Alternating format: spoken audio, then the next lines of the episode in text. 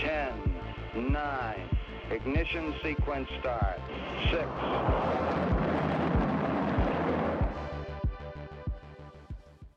Hello, and welcome to Rocket Fuel, your daily update of everything that's happening in the Rocket Fuel community. My name is Waq.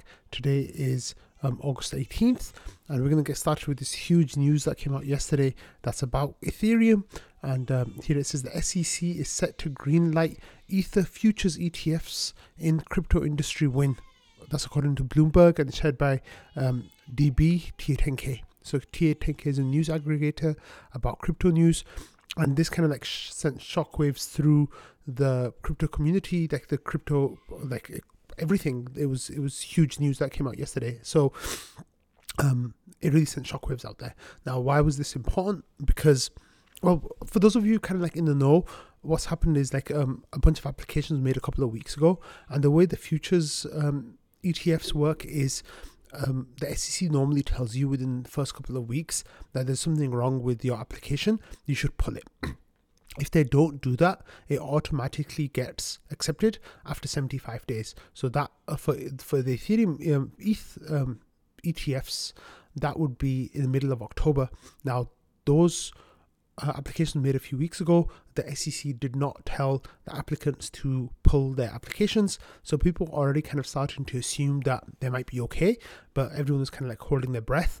But with this news yesterday, like this is just phenomenal news. Now, this also means that um, it might be the case where we'll be able to um, the Bitcoin ETF might be more likely. Well, there'll be news of that coming out in about one hour's time from when I'm recording this. Potentially, there's a lot of rumors going around about the grayscale case, and also there's a whole bunch of Bitcoin uh, spot ETFs that are um, have the application submitted.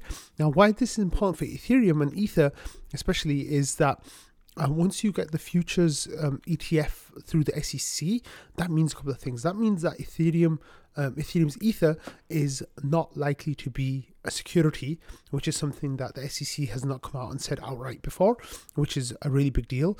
The second thing is that if the Bitcoin uh, spot ETF gets approved, which could have massive inflows into Bitcoin, then by having a futures ETF for Ethereum already in place, that you can make the exact same uh, points about the Ethereum ETF, the uh, the ETH ETF, um, as you would about the Bitcoin ETF. So hopefully that would mean a quick approval for a, an ETH uh, spot ETF. Also, that would also then mean that you know you ETH would get those huge inflows as well going into the next uh, bull market, uh, which would be absolutely phenomenal. So this is really really big news for uh, the um, for Ethereum, for Ether, for the crypto industry.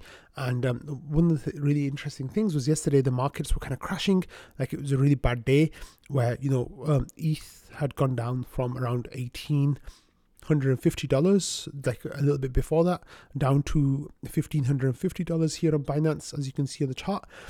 And then with that news of the ETF approval coming out, um, the price rallied really strongly um, with a huge pump into like the um, into the 1700s and now it's around 1650 1675 so if that grayscale case comes through and it's a win for grayscale and that happens today then i really expect some fireworks in the coming hours uh, for the price and all of this like doom and gloom from yesterday will I think have completely uh, reversed and um, I think a euphoric period will overtake the market um, in the in the in the coming days. But you never know what's going to happen with that. But I thought this was really big news um, and it was worth covering because um, after you get uh, ETH spot um, ETF which hopefully will happen soon in that case um, the next step would be to get an, a staking ETF, an ETH staking ETF, and hopefully that would have really positive impact on Rocket Pool. But we'll see how all that goes. But um, this is uh, this is really big news, and um, it's it. I thought it's worth covering right in the beginning of the show today. Okay, getting onto actual Rocket Pool content here, we have um, this premium now on uh, rETH on the secondary market because the deposit pool, of course, is full. also, the deposit pool is now not overflowing, which means that uh, we have an opportunity now to arb the premium. So the premium is at 1.16% um, for rETH in the secondary market. That means that if you were to arb that, you would get around 0.3 ETH in um, rewards if you um, if you um, get your mini pool set up, if you get your validator set up. So there's a whole lot of like really, really good um, um, incentives there for you to spin up a validator. And um, as we can see over here, Marco Barco noticed that yesterday and started a bunch of bond reductions for their uh, mini pools. So um, that will now take some hours for I think it's 12 hours for Marco uh, to be able to use um, the credit to spin up a new validator, and then we'll be getting point.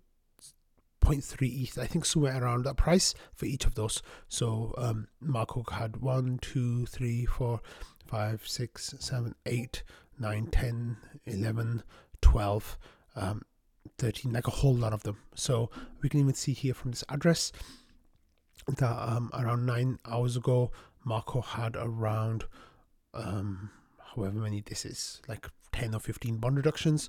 I think Marco is going to go really crazy with the bond reductions right after um, right after the reward snapshot, uh, so they don't miss out on too much RPL for this next period.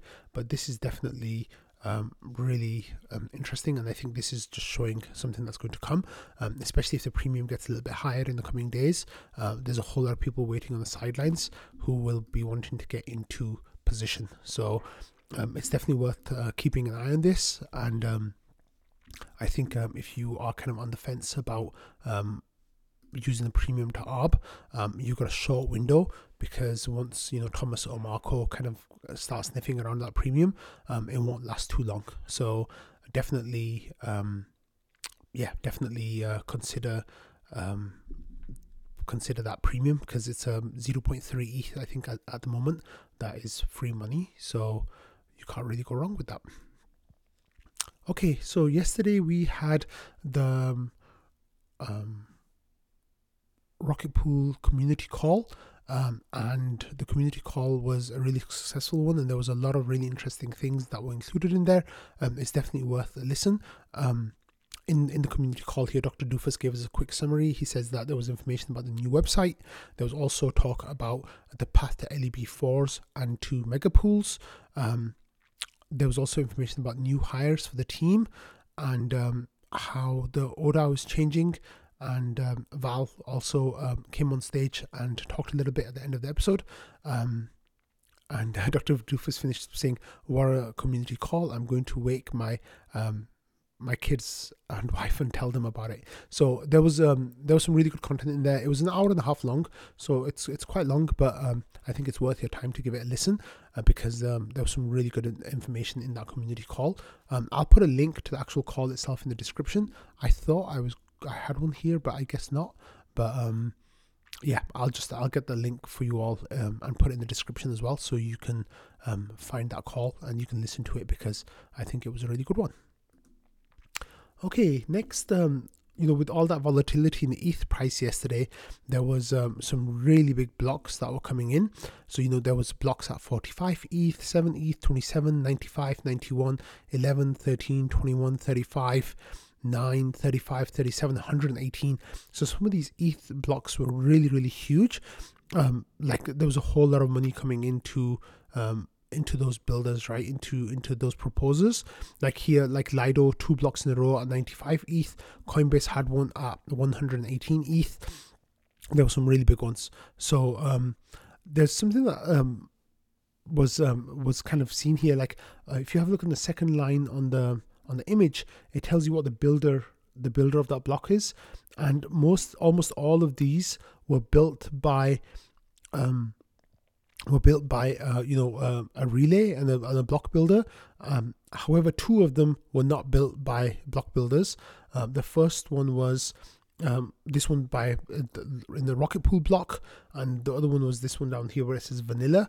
Um, and these two blocks were 0.35 5 ETH and 1 ETH compared to the others that were like many multiples of that. So in the Rocket Pool community, you know, people kind of talked about this and they talked about this particular block that was um, in the smoothing pool. Um,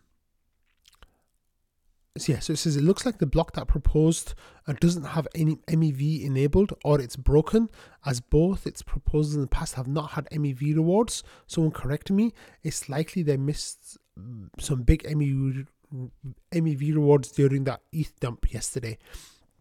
And then over here as well, um, Horog says if the mini pool which proposed the block during the high volatility a few hours back had MEV boost enabled, it would have sent about 15 ETH to the smoothing pool instead of 0.34 it actually did. Not generational wealth, but still.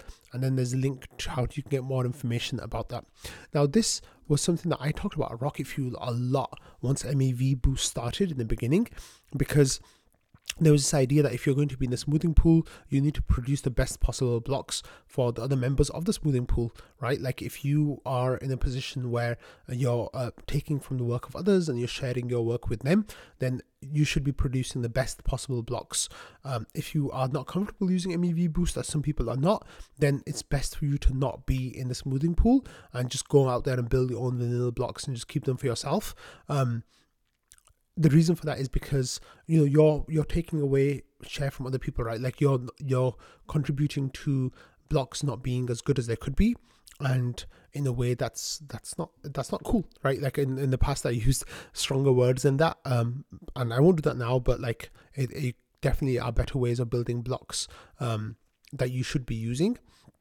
Now one of the things that's really important here is that um, you know the amount of money that like it costs the smoothing pool is is a huge amount, right? And this is really tangible. One of the situations where it's really tan- tangible. Fifteen ETH is nearly like twenty seven, twenty five thousand dollars, and that is a big amount of money that um, should have gone into the smoothing pool, but instead it didn't. Now I don't know if this person has it turned off. I don't know how if this person or it's broken, like Chaos says.